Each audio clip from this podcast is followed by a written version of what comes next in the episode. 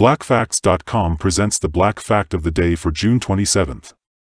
Frederick Jones invents the ticket dispensing machine.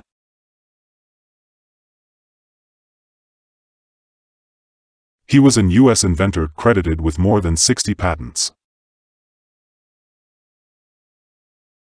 After a challenging childhood, Jones taught himself mechanical and electrical engineering, inventing a range of devices relating to refrigeration, sound, and automobiles.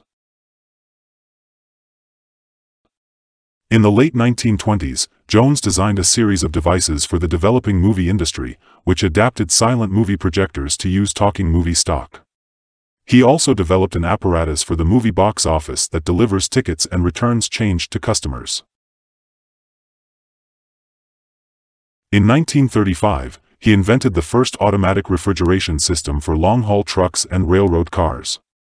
This system eliminated the risk of food spoilage during long-distance shipping trips. His invention radically altered American consumers' eating habits. Now people could eat fresh produce across the United States during the middle of summer or winter. Over the course of his career, Jones received more than 60 patents.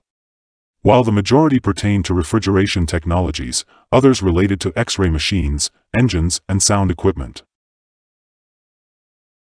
He became the first African-American elected to the American Society of Refrigeration Engineers.